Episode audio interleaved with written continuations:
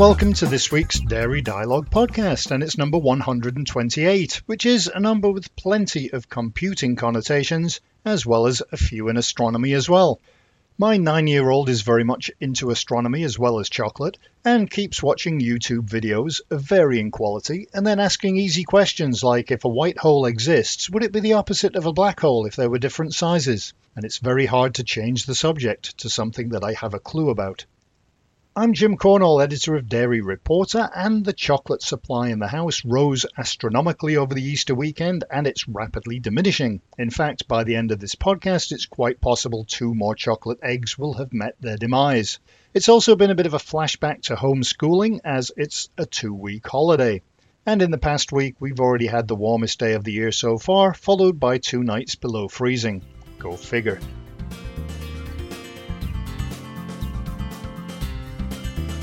A bit more lockdown loosening this week here in Scotland as well, which is positive, although it's also getting a bit confusing what you can and can't do, and when you can and can't do it.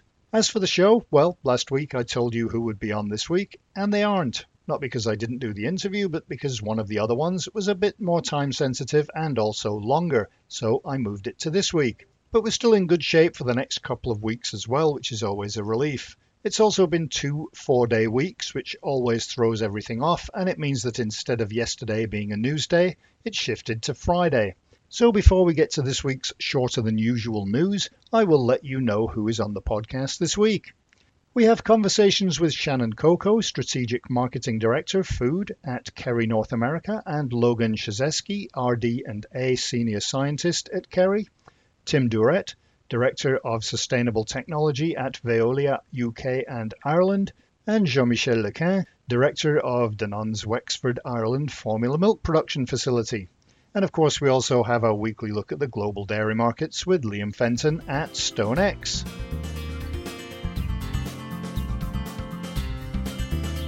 Okay, so let's have a quick recap of all the news we've had over the past week, bearing in mind we didn't publish yesterday, so it's a bit shorter than usual. Lactalis is launching mozzarella in a recyclable carton in the UK. Fonterra said it is reducing its reliance on coal and it also sold two of its China farms. Horizon Organic is set on being the first carbon positive dairy brand in the US by 2025, and in Scotland, Kerr's Family Dairy is expanding. The World Dairy Expo 2021 is set to remain in Madison, Wisconsin, and German dairy company Meggle has acquired another German cheese company from Sodiaal. Mulek is looking to animal free solutions in dairy, and we should have an interview with them on the podcast in the next couple of weeks. In India, Parag Milk Foods is raising funds, and Russian dairy imports have dropped by 10%. You can read these and more at dairyreporter.com.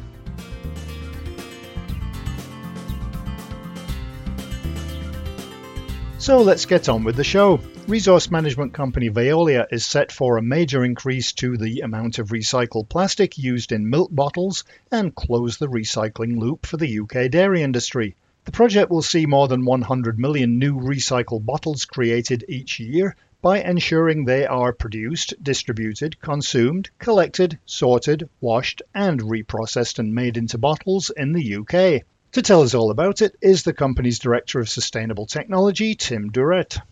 I wonder if you could tell me how you do the recycling of plastic to be used in milk bottles.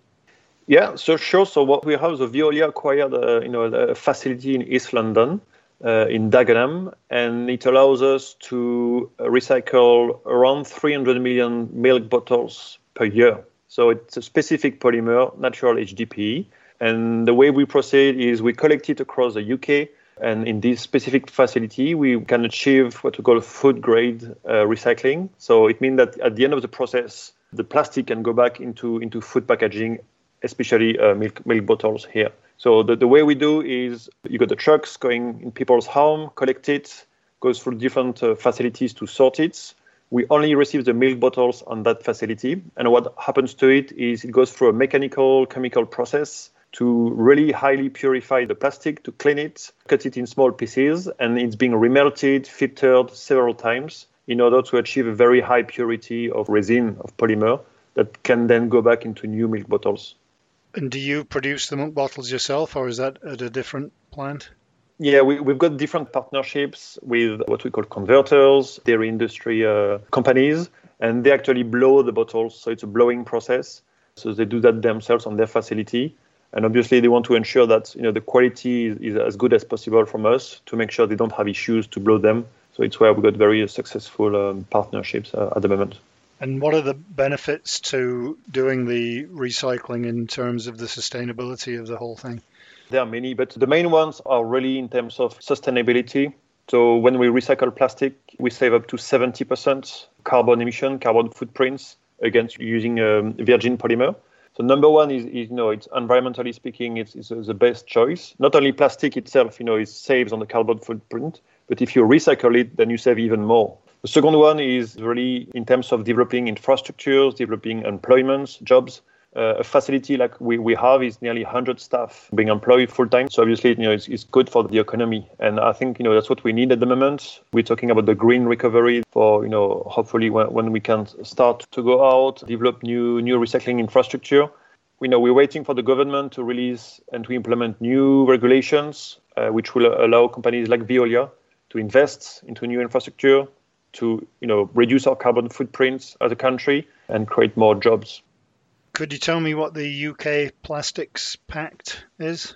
Yeah, so the UK Plastic Pact has been created in 2018. It's led by WRAP, but it's to support DEFRA to you know achieve the, the, the, targets we, we have as a country. So Veolia is part of it, and there are 40, 50 leading brands representing the entire value chain of plastic. So from the UK government institutions, NGOs, recyclers like Veolia, there are three goals of the group to achieve by 2025 that 100% of plastic packaging will be reusable, recyclable, or biodegradable. The second one is that 70% will be efficiently recycled or composted, and all plastic packaging produced will contain at least 30% of recycled material. So it's led by WRAP and trying to put really the industry together to achieve these three main targets. Are those targets all realistic, do you think? They are. There's a tracker in place. So, you know, so far we are we, we are on track. Obviously the first milestones will be 2025, but you know, we're on the on the right path. But it's very, you know, it's been a real success so far in terms of putting the different stakeholders within the same working groups, including NGOs, to make sure that you know what, what is being delivered is, is relevant really from an environmental perspective, but also from a, an economic growth uh, aspect. And what's the recycling rate? I mean, obviously not down to the individual percent, but what's the recycling rate for the plastic that's used in bottles now? And I assume that the most important thing is having a supply of recyclate that you can utilize to create new material. Well, actually, I can give you the exact percentage. Okay. uh, so, 2020, as a country, we've collected 59% of all bottles, you know, placed on the market. So that's a good result. Other countries do slightly better uh, with a you know different system in place, you know, namely the, the deposit return scheme. But as such, you know, it's, it's a good result. Obviously, you can see that you know 59%. We've got quite a, a leeway to go to achieve you know 90%, which is 95% sometimes, which is what the other countries achieve. So we, we can do better uh, at collection and recycling side, and that's why we need the government to put these new regulations in place. So we you know we can mention about the plastic tax, uh, we got the consistency of collection, which will provide a better harmonized systems across the UK, a better labeling system to make it easier for you know households to understand what is recyclable or not, in which bin it should go. And then we've got the extended producer's responsibility, the EPR, which will be reformed. And again, to make sure that you know manufacturers, packaging manufacturers, participate more to the cost of you know managing with the end of life of the material. So we're at 59%. We can do better, and that's the really the intention. But for that, we need these new regulations to be implemented and with not being delayed at all because obviously with the current crisis we, we're having covid-19 you know we experience some delays and we think you know that should not be the case because actually it's going to help to recover economically out of that to create more jobs to build more infrastructure as i mentioned earlier and you mentioned some countries have deposit schemes. Is that something that's useful when it comes to increasing the rate of recycling? Yes, so it's proven to be quite successful. Obviously, you know, it's it's more cost. It's usually, I mean, the one is coming to Scotland and the rest of the UK is around 20p per bottle. So for the consumer, it's an extra cost, but it allows to capture, you know, this remaining bit to achieve, you know, 90, 95% collection and recycling rate across the material. Um, so yeah, it's a very efficient system. It will come, but we are still in consultation with DEFRA. So Veolia is part of the consultation to make sure that it's shaped the right way, to make sure you know that the costs of implementing it is going to the right and the relevant uh, outcome. You make the flakes from the old plastic and then they're used again. Is there an additional cost involved with that? Recycling plastics, you know, it obviously requires some infrastructure. And at the end of the day, you know, we are competing against the, the virgin plastics. So when the, the virgin plastic price is very low, it's difficult for us to compete because, you know, we've got our fixed cost of collecting, running the trucks, sorting the material. Uh, and that's why we need this plastic tax to help to stimulate the demand on plastics and to give priority to what is good for the environment really and what is good for our, our economy, which is recycling more plastics, capturing more plastics, etc. So you know we're working hard as an industry to be uh, as efficient as possible. We need to make sure that you know the quality and the safety remains top priority, but we also need the support and the help from the governments to make sure that we can compete against uh, the virgin plastic. And in terms of transportation, uh, obviously you're making 100 million recycled milk bottles. Will that be done locally to your plants? So the milk bottles we are recycling, it's made in East London, so that's local. Our prime users are dairy bottlers in the UK because you know it's, it's really a, a very close relationship. Uh, they produce a bottle, we recycle them, and it goes back to them. That's a very virtuous closed loop, and that's quite unique to be fair in the, in the, in the world, I would say the closed loop recycling of dairy milk bottles. It's quite unique and it's been used as an example across uh, the world for plastic recycling. And we know we, we should be proud of it. Our ambition is, is to do more of it. As, as a private company, you know, we, we are willing to invest uh, more into that. We see it as a win-win you know, between sustainable and economic growth as far as the manufacturing process is concerned? Is there any changes necessary to the equipment and the machinery that's used to make the milk bottles in order to be able to use the flakes that you produce? When we sell our, our product to the bottlers, you know, they incorporate about 40% of our, of our material into their new bottles. And we work with them to, you know, constantly increase that because ideally we want to go to 100%. Technically, it's feasible but um, obviously it, it, requires some ad- adaptation on both sides, on our side, but also on their side. So we've done some trial. We know it's it's doable. Uh, now it's to make sure that you know the right context is there for both parties to invest uh, into new technology to achieve that. So that's our, our ambition. We'd love to you know to announce 100% recycled content uh, milk bottle, but I'm sure you know I'm quite optimistic that uh, in the near future we'll see this uh, happening. Good. Obviously, this isn't the only thing that you do. What what other things are you working on in terms of sustainability and recycling? We are leading worldwide in terms of plastic recycling. So we do all sorts of polymers. So the PET bottles, so the transparent, you know, fizzy drinks bottles, the PP, uh, which is you know the pots, tubes and trays, margarita tubs. We, we're developing a, a, research and development project on the on the PET trays, so the meat trays you've got in the in the supermarkets. We are also working with the, um, with the consortium and the support of UKRI, Innovate UK, to find a solution for, for this material. I think from a global approach, we're trying to implement the solutions which are beneficial in terms of, of carbon footprints. That's really our, our, main goal to lower the carbon footprint of our clients, being local authorities or you know on the, on the private sector, retailers, etc. Because it, usually we, we've got the technical solution, we've got the expertise in the UK or abroad, and we need to make sure that it's put to the right purpose. So some technology keeps evolving. There's lots of innovative solutions being brought, but that's kind of our, our USP is to make sure we provide the right technology to the right need of our, of our customers. And you mentioned earlier the need for the government to get involved, and, and, we also talked about the potential for something like a deposit scheme. Are there any other things that would help in terms of improving sustainability and the recycling rates? Yes, I think what is really key in all that, you know, we're talking about circular economy. So if you got the image of a wheel turning to achieve closed loop solutions, uh, what is really key is there is demand for the recycled plastic. So again, we can collect plastic. We know how to collect it. We know how to sort it. We know how to recycle it. But then we need to find an end application for it.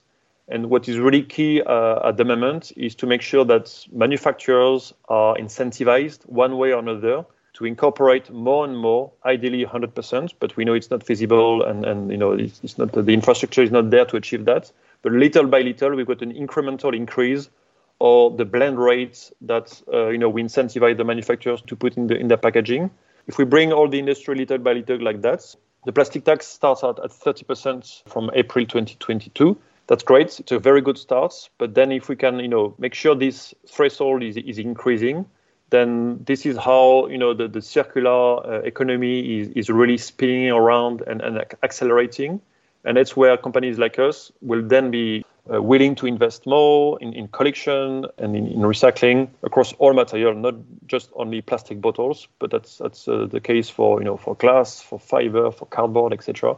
That's really what we need is to stimulate the end market, the end applications, uh, and to make sure the consumer also is, is part of it. So we need to give clarity to the consumers, to engage, to explain better, to make sure the participation rate increase. Seems like it's going in the right direction, though. It does. It does. Obviously, you know, the issue we had last year, you know, is, is slowing down things. The new regulations to come is not being slowed down by that because we think it's part of the solution. Plastic does help in terms of to protect our goods, uh, being food or, or, other things. You know, we've seen it through the all the PPE uh, being used during these difficult periods. Plastic is part of the solution. We need to make sure that uh, we got the right incentives to keep developing uh, recycling because we, we still have a long way to go. But yes, there's some promising stories, but we are desperate to do more.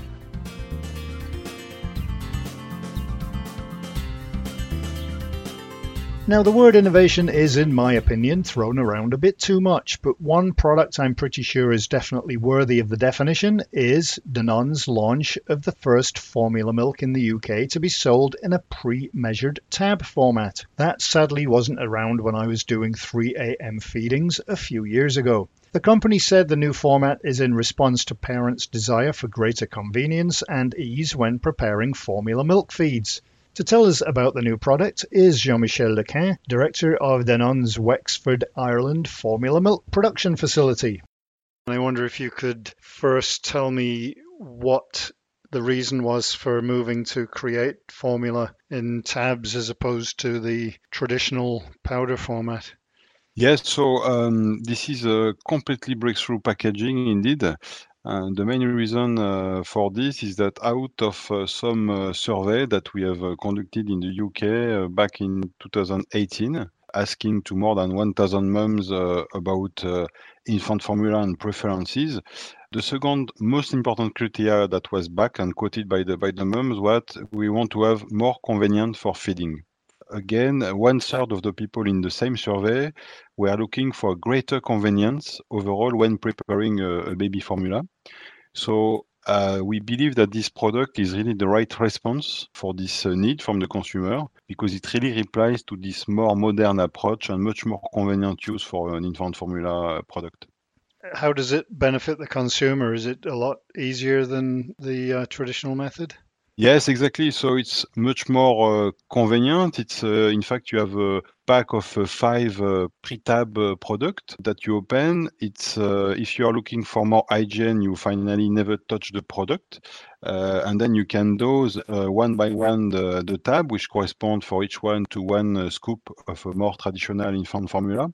So it's very handy. It's very light as well. You are not obliged to take a full box with you, especially when you're on the go again more hygienic and gives a lot of confidence for the consumer. So it's really a breakthrough uh, usage of an infant formula.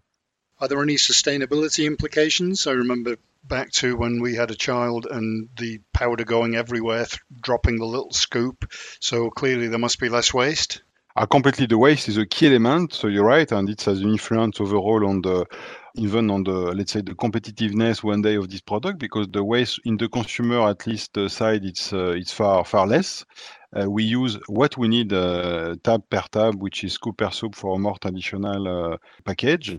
And the other one is the, the CO2. We have to look at the, overall and the global approach on our product. And uh, this uh, product is a nice partnership uh, with two companies, so Meiji Group in Japan and Danone.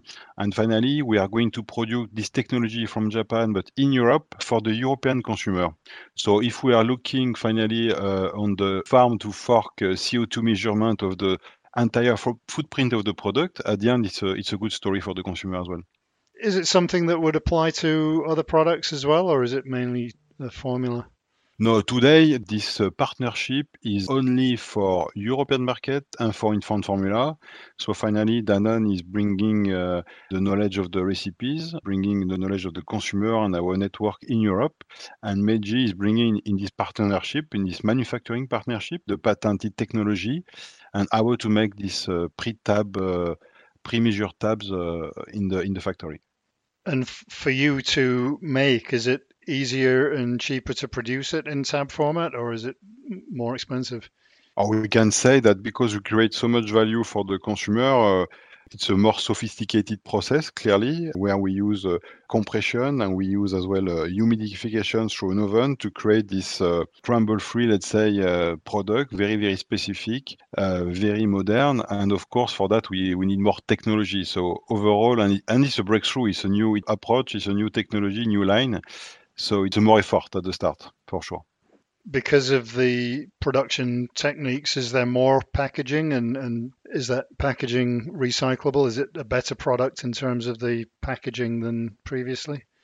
For packaging, uh, let's let's be clear, when we create so more value for the consumer and it's so handy to use, the packaging uh, quantity per dose, let's say, will be slightly higher than a, conventional product. But at the end, we bring as well much more ease of use. We bring less waste. Uh, so that's uh, another approach that we need to add on that. And clearly, today, the cartonized box in which we uh, are producing this uh, this product is completely recyclable. And at the moment, the sachet itself is not, but of course, we are looking to a type of uh, sachet, uh, Uh, which tomorrow will be 100% recyclable. So the aim is to have really a nice and 100% recyclable pack. You produce the formula at the Wexford plant in Ireland, and you're, you're producing the tabs at the same plant. Was there a lot of work to be able to switch from formula to tabs, or are you still creating formula as well? No, in fact, we use uh, our what we call base powder from our network, so our internal network in Danone, specifically today out of the other nice factory we have in Ireland, so in Macroom. And we use this base powder in the different recipes uh, that we know in our portfolio to make the tablets in the Wexford factory, which is then uh, taking care about the packaging uh, part. And the relationship with Meiji in from Japan, how did that develop? Did you know that they made had this product? Yeah, so it's a nice and fantastic uh, story and partnership that uh, I've started uh, now a few years ago. And after three years of, let's say, cooperation and studying this approach and how to make it real on the European market, finally the Wexford factory was selected. Meiji was continuing to develop its own technology. And we have finally invested with a so co-investment in a production line here in the Wexford facility to produce first for the UK market and the Boots retailer in order to test uh, the product with the consumer and to get as much feedback as we can. Do you anticipate that you'll be doing other projects with Meiji, or is it too early to say? It's a bit early. We have to make the most of this one, which is again as a scope uh, infant formula in tablets for the Euro- European market. I assume that this has been tested with parents. So, what's the reaction been like to it so far? The first reaction, of course, and uh, it was out of uh, first tests that we were conducted already many months ago, is that uh, it's a breakthrough. It's very new. Uh, it can be a, a nice uh, usage for on-the-go uh, travel or usage for babies when you you want to, for example, as well to make not a regular feeding, but it can be an exceptional feeding, for example. Uh, again or for weekend or for dif different type uh, different type of use when again convenience uh, will be the leading factor. so the first reaction of the parent is very positive. I would imagine that once we start traveling again, it will be something that will be very well used when it comes to travel, if we if we ever get to travel again. Yes, completely. In the new normal, uh, we are expecting this uh, this will get even more uh, more parents interested into this new technology. I think people use the word innovative too often, but this definitely is. Is it something that you'll be rolling out to your other products in the UK and also in the rest of Europe and beyond eventually? Yes, indeed. So the, the first step it's uh, this Boots test out of the, the UK market in order to learn from the consumer, maybe to optimize as well, of course, the, the product. And then the plan after a few months or up to one year of uh, study in this market, the plan is to make a rollout when it makes sense in the European market in our brands. but again, only in Europe, yes. I would imagine five years from now that this will be something that people could never imagine anything different, especially new parents probably thinking, well, hasn't it always been this way? It's definitely a great story. Uh, it's a nice story as well for the Wexford factory uh, because we uh, we welcome this new technology. We I think as a as a site as a Danone Wexford site we demonstrate again in this factory where we are claiming now for one year that we are the first infant formula to be carbon neutral making baby food.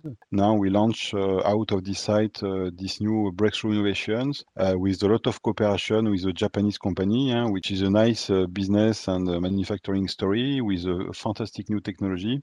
So we learn out of this line we have trained our people, and now it's on the market. So we, as a Wexford site, we are very proud of it.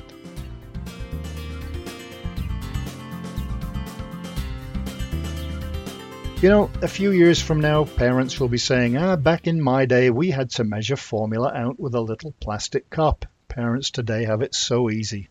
Yesterday, today, and tomorrow, the International Dairy Foods Association is hosting a virtual ice cream technology conference, and among the presenters is Kerry, who will be talking about trends in the North American ice cream industry. And as well as telling attendees, they're going to give us a few insights as well. We chatted with Shannon Coco, Strategic Marketing Director, Food, and Logan Shizeski, RD&A Senior Scientist at Kerry. So I wondered to start if you could tell me a little bit about the IDFA Ice Cream Technology Conference and what your involvement is in that.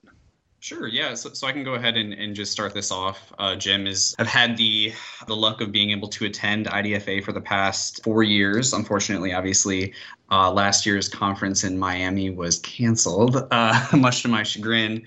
I think everybody in the Midwest looks forward to a chance to go down um, to the conference. It's normally held in Florida in the beginning of April, so like uh, it's still usually pretty chilly here, so it's kind of a nice getaway. But yeah, essentially, it's you know it's an industry event hosted by the IDFA or the International Dairy Foods Association. And it's more of a one of a kind event where, you know, professionals in the ice cream and frozen dessert community, both industry and academic, can all come together, you know, over the course of two days to learn about frozen dessert and ice cream innovation. We can catch up on some of the latest academic research, which kind of fits directly into what we're going to be focusing on, you know, some of the latest trends, you know, in that market space. So on Wednesday, we'll be presenting a 45 minute segment on consumer and market flavor trends, uh, and that's at 2:45 to 3:30 p.m. Central Standard Time. When you said that it was in Florida and that it was cancelled, uh, it reminded me of an, an event that about 20 years ago. And not that I'm bitter about it, but there was a conference that I was supposed to go to, and it was in New Zealand, and it was cancelled, and they moved it to the town that I was living in. Oh, so, which, so I, I, I feel your pain. Yep. So this will be, you know, completely virtual event this year, and hopefully we'll return to to some semblance of, of normalcy next year. And I'm sure we'll we'll probably look to to meet back in person. So it'll be interesting to do everything from a virtual perspective. I think you know, after a year into the pandemic, all of us have become very acclimated to meeting virtually and doing presentations mm-hmm. and, and, maybe hosting meetings virtually. So it's kind of just par for the course at this point, but I think all of us are, are probably ready to get some FaceTime with one another. I guess you're the taste and flavor people when it comes to new products. What trends are you seeing in the North American ice cream market right now? I think there's been some really interesting things that COVID has progressed quickly with in terms of um, the ice cream space. So, kind of with that pause, what's been really interesting to see is that consumers have started to reflect and think nostalgically about their comfort foods and the things that bring them joy. So, what we've started to see both in ice cream and in other categories is this pull for really loaded indulgence, but that's based on comfort and nostalgia. So, I know at the conference itself, and Jim, we're happy to share the teaser with you as appropriate. Logan and Chef Leslie on our team have created some 90s inspiration, really thinking about some of those up and coming dessert flavors that we're seeing from our taste charts. So, things like cotton candy and childhood candy favorites and then, of course, dessert flavors like banana split and birthday cake that are also making moves in that dessert ice cream inspiration space. I think the other things we're seeing are that given that travel is very limited for consumers and is, is unlikely to really recover until at least 2023, there's a real opportunity in ice cream and frozen desserts, which are grounded in treat and moments of joy to help consumers travel with their taste buds and bring some of those emerging global inspirations into the dessert space. So, some of the flavors that we're seeing come to the fore are things like matcha and chai, even named chili peppers like hatch green chilies, um, and even some cheeses. I've tried um, a halloumi ice cream and Parmesan cheese ice creams. I've I've started to see come through how people are bringing that sweet and salty to the fore as well and tying that in. I think the other thing I would just call out in terms of trends, thinking beyond the flavor element, is what the last year has helped to create space for is really that exponential growth of functional ice creams and what that looks like. So, especially among younger consumers, so think ages 25, 34 ish, somewhere in that bracket, our research has found that functional benefits is something that's really encouraging them to try new frozen treats, and they are seeking that out. So, areas like mood management is starting to come through in both the flavors and claims that we're seeing. So, think lavender, hibiscus, probiotics, and immunity. Very much still in the infancy, but areas that we're starting to see come through in ice cream that we're seeing really strong in air and influencing categories like beverage. So that's helped to really establish, I would say, the need for gut health, immune health, and that's come to the fore as one of the top claims that consumers said they're looking for now, but are prioritizing to look for in the next year to two years as well. So that's really, I think, been a driver for where we're seeing the category start to shift and tie into some other table stakes or, or what I suppose established trends around sustainability and plant based, um, and how that's really showing the evolution of those trends as well. You mentioned the nostalgic flavors quite often those nostalgic flavors weren't necessarily the most healthy. Um, mm, how, mm-hmm. how do you kind of reconcile the fact that a lot of things that we ate when we were kids weren't as healthy as they are now with trying to recreate them at this point in time? That's a great question. And I think it's a balance. And uh, we're seeing it start to come through the market in a few ways. So some is just really going full into indulgence. And you know there's a fruity pebbles ice cream out there you know there's peeps inspiration even pepsi came out with a peeps soda for easter. So i think in some ways people are leaning into that and recognizing you know ice cream is about indulgence truly. However to your point i think there is definitely still space that's been created for offerings with reduced sugar. And that is still i would say a gap that as these become more indulgent it's probably a technical challenge. I'll look to you, Logan, and how we don't lose that taste experience, but address that. So I think it is a gap, and especially as we think about parents and children's occasions, is, is something that we're seeing being addressed, I would say, more through plant based products than mainstream dairy products from what I'm seeing. But Logan, would you agree, or are you seeing something different? Shannon hit it on the head. You know, ice cream and frozen desserts specifically, they are, you know, they're inherently indulgent products by nature, traditionally higher in added sugar and saturated fat. But I think if you look at where we're at as an industry, you know, we certainly have the technology and the capabilities at this point to make them more nutritionally beneficial or at least to, you know, make them more permissible. So, you know, whether it's from a formulation perspective, you know, you could do, you know, fortification via the addition of, you know, macro or micronutrients nutrients like the incorporation maybe of maybe a plant base such as an oat or the fortification of a protein or you know maybe some of these health halo vitamins and minerals or maybe it's the addition of a functional ingredient like a live and active culture incorporating those type of ingredients or making those modifications into frozen desserts or ice cream it doesn't necessarily pose maybe any more of a technical challenge i would say than other foodstuffs. I think it's just with that connotation of being an indulgent and delicious product to shannon's point you know we want to make sure that we're not sacrificing taste because i think that's why people turn to ice cream and frozen dessert is because they know that they should be expecting some sort of indulgent product. But i think you know we're certainly at the point where we can start to maybe make these products a little bit more beneficial. And I think, you know, if you look at another big trend that we've seen, it's like that advent of sort of snackability mm, and the mm-hmm. the, the delivery format in this space. So it's we're seeing a lot more bars, we're seeing a lot more bites, there's more aerated products all of that offers like a little bit more of portion control. And so I think given ice cream's popularity, I think you could probably argue that ice cream might actually be kind of a good medium to potentially provide some of these benefits uh, just because of its wide range popularity and acceptability. No, that's a great point, Logan, around the snackability. We saw that in confectionery. I think Europe in particular, as they were looking at confections and how do they address the sugar question. Well, that was one route that, that definitely has provided a way for them to really just help consumers make more managed, portionable choices without sacrificing that taste experience. The other thing that I was thinking of when you were mentioning the international mm. uh, aspect of this in terms of coming up with new flavors in terms of travel, because people can't. Um, the pandemic has also affected a lot of people economically. How yes. do you communicate with consumers any new flavors that they're not familiar with because I think the temptation might mm-hmm. be if I saw something in a store or in the supermarket that I didn't recognize, I'm not sure I would give it a go just on the basis of the fact that it's unfamiliar. Yeah, it's a great point. And I'd say it's kind of a tale of a yin and yang from what I see with consumers. So there are those those consumers who are saying they're open to trying new flavors. So some of the latest research we've been looking at actually said that number's increased because of that limited ability to travel. So four and five consumers say they're open to trying new foods and flavors. However, to your point, Jim, there's a balance there. And I think being able to use the description or pairing that with familiarity is one way in which we're really seeing brands and offerings able to bridge that gap. One example we came across was a Swedish cookie dough ice cream.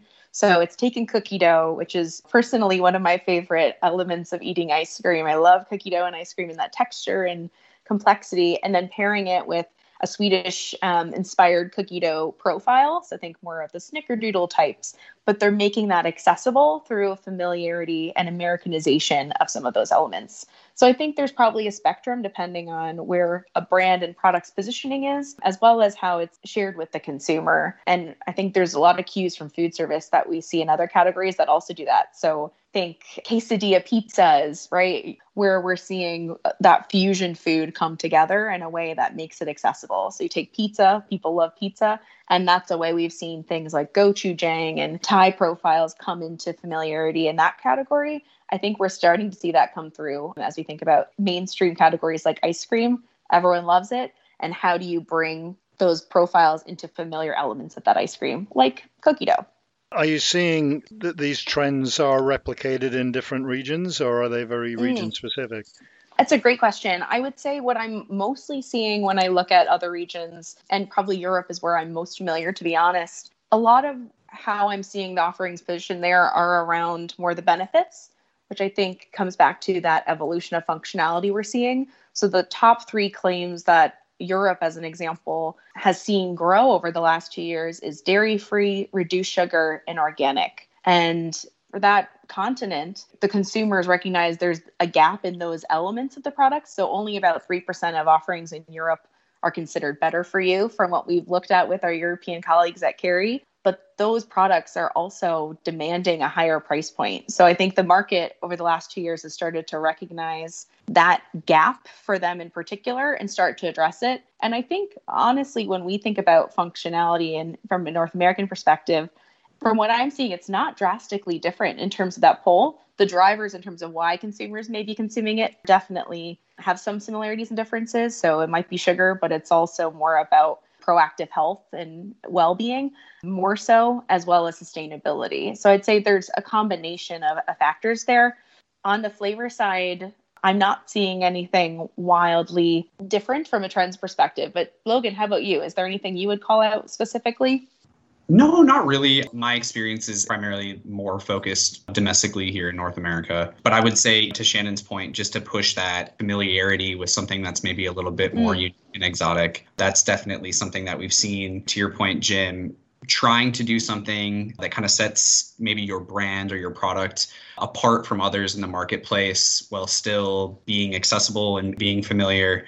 You know, I think that's what we've seen. I've seen a lot of companies come in or a lot of customers come in and they're looking to build a brand identity by creating flavor profiles that are unique specifically to themselves. You mentioned a little earlier the, the pandemic. I guess people are starting to look at products with health benefits. Is ice cream a good medium mm-hmm. for mm-hmm. that to actually work? As we've seen in the last few months cheese with probiotics and mm-hmm. cheese with vitamins. And does ice cream lend itself to that kind of claim? Absolutely, from what I'm seeing. And I think what we're seeing, Jim, is actually the items that are leaning into that space are really gaining shelf space and gaining consumer attention. So, probably the most prominent example of that that has established itself is the plant based space. And so we wanted to better understand that just as one example, as Kerry, to understand okay, well, what's driving consumers? Are they choosing this over ice cream? Are they choosing this in addition to ice cream? What's driving them into this category? And what we found is that there's really four types of occasions that drive consumers in plant based. And they're very closely aligned to what I think we're overall seeing in the opportunity for functionality in ice cream. So the first consumers are all about adventurous eaters. They're looking for what's new, what's interesting foods that can also help them achieve their health goals. So if you look at the ice cream freezer, you know, we've started to see plant based, and that's next to the keto ice creams, right? And it's next to some of the more lifestyle driven products. When I go to my local retailers, that's what I'm typically seeing in terms of how they're also presenting that to consumers. The second is those consumers looking for digestive health, really, and are looking at how can I enjoy my ice cream? Kind of have your cake and eat it too. How can I enjoy my ice cream, but I just need to feel good about how I'll feel after eating that ice cream? And I think we're seeing that come through in some of those drivers around plant based. The third group is I want it all. And I think this is really an interesting space as we think about functionality. These are the consumers who say, I'm looking to get more out of the foods that I'm eating and have claimed ice cream as one of those ways and, and spaces they want to see that come through.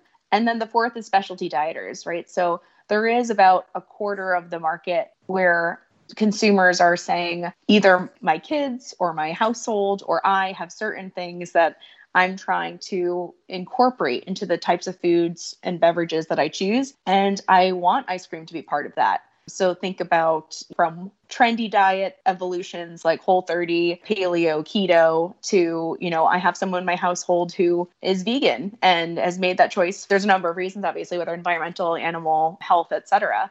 So I think there's those four are overarching drivers is what we're really seeing when it comes to functionality opportunities in ice cream and the probably most clear view of how we're seeing that come to the fore is through plant-based. So adventurous eaters, people who want to feel good through digestive health, people who want it all, so not the ones who will not compromise, and then those specialty experiences. And they're pretty evenly split from what we found as well, which I think is particularly interesting since I would have gone into looking at that with some assumptions that maybe were a little bit different. You mentioned uh, plant-based is mm-hmm. clearly clearly huge. Does that offer a lot of challenges in terms of formulation? Because if you have mm. a plant-based version of exactly the same product, I assume that you can't just um, do it in exactly the same way because the medium itself can be so hugely varied because it can be oat or almond or coconut. Yeah. I would say on with my background, Jim, you know, on the dairy application side, we also do a, a ton of work on the non-dairy side. And so I'd say what we see from a plant-based frozen dessert perspective is a, a ton of challenges around taste and texture and, and performance. So we're, we're seeing, you know, challenges with trying to just make that new base material, like you said, whether it's oat or some sort of nut base. We're trying to make that more approachable to a customer, and whether that's by flavor profiles that cater specifically to that base or trying to eliminate or mask the flavor of that base and make it more neutral entirely. I think another one is dairy ice cream has got a very unique and indulgent texture and mouthfeel and bite. And one of the challenges, especially when you can't implement or utilize butterfat, is that you have to figure out how to essentially determine a, a mimetic for that, and whether that's you know some sort of vegetable-based oil or combination of oils, uh, along with some stabilizers and, and emulsifiers those are areas which I think are especially challenging. And a lot of our customers, when they come to us for solutions, that's an area where they, they struggle in. So those are probably the biggest challenges I'd say with plant based. Is there still growth potential in plant based? It's definitely established, but there's still great opportunity for it to grow alongside dairy. So consumers are still eating dairy. Most of them who eat plant based ice cream are also eating dairy based ice cream or buying it for their household. But there is definitely potential for growth. The category is still quite small overarchingly. It's less than a billion dollars in retail at this stage. But what we're seeing, and even over the last few months, is that it's grown 10 to 20% depending on the category or subcategory of ice cream. So we do see an opportunity there. And what I think is really interesting as we think about food service then, and you know, on a similar trajectory to what we've seen plant-based protein take, that exploded over the last two years in food service. So plant-based protein, the the growth status, it's over eight thousand percent. So basically from zero to most of your mainstream QSRs and fast casual restaurants. And what we're starting to see is that from a plant based dairy perspective, predominantly milk and ice cream based, that is also the case. I would argue the other categories are a little bit further behind in the food service world. But in the last year alone, we've seen, you know, the Ben and Jerry's Scoop Shops, Dairy Queen, Baskin Robbins, and Yogurtland among the food service players that are known for their their frozen desserts lean into that space and embrace that.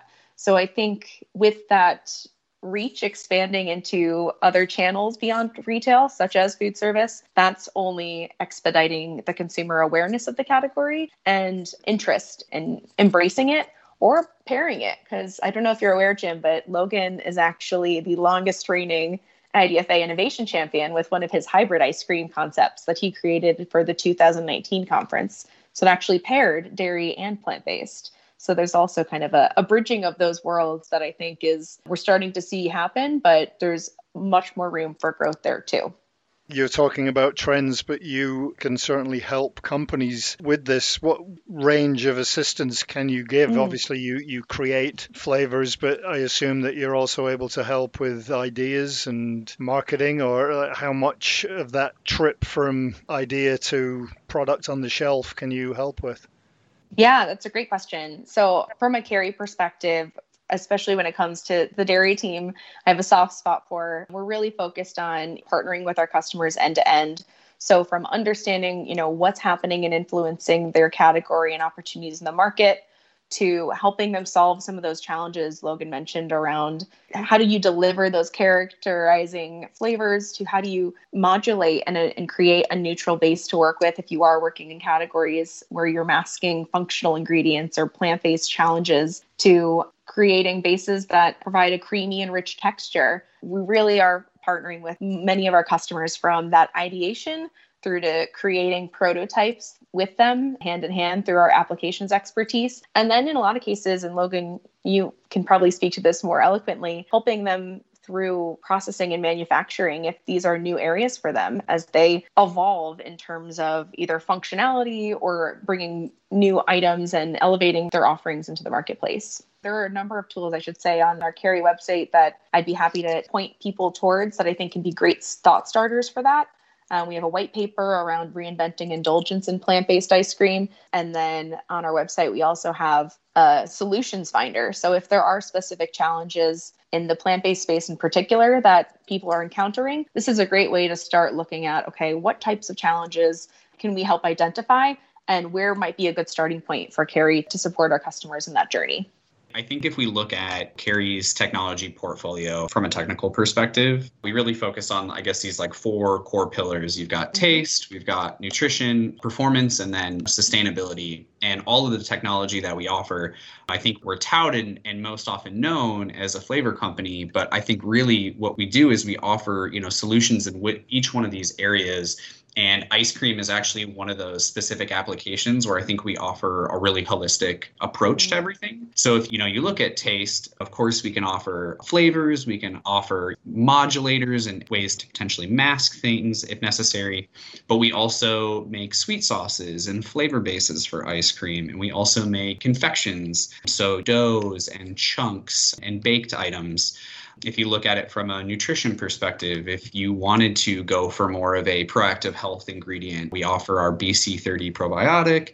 We've got our Wellmune, which is kind of a clinically proven beta glucan ingredient, which can enhance immune response. We've got performance products, which is uh, anywhere from a series of proteins, both dairy based and plant based, as well as our texturant blends. So, specialized blends for specific applications, you know, even outside of ice cream and plant based frozen dessert, but all of them specifically catered to those applications. And then, especially as of late, kind of moving with the trends that we've seen, we've really put an emphasis to double down on plant based and sustainability. So, a really big focus for us as of late is to really work closely with those customers that are trying to get into the plant based space. And a lot of the times, it's been customers that are traditionally known for being in the dairy space. And so we're there as a resource for mm-hmm. them to better understand how they can easily make that transition and to do it well.